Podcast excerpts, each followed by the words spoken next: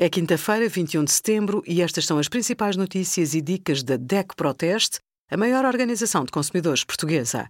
Hoje, em DECO.proteste.pt, sugerimos nova variante Covid-19, o que é e qual o impacto da EG.5.1, a nossa campanha Travão à Prestação para ajudar os consumidores com os encargos com o crédito à habitação e seguro para animais domésticos, qual o melhor? Sabe o que é uma burla por MBWay? A vítima é convencida a fazer uma utilização errada da app para benefício do burlão. Neste tipo de burla, o próprio cliente dá os seus dados a terceiros e os bancos não se responsabilizam.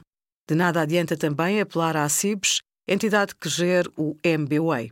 Ao aceitarem as condições gerais do serviço, os utilizadores são responsáveis pela confidencialidade das informações pessoais. O cenário é semelhante se a burla ocorre através de mensagens de WhatsApp a solicitar pagamentos ou envio de dinheiro. É o caso da mais recente burla Olá Mãe, Olá Pai.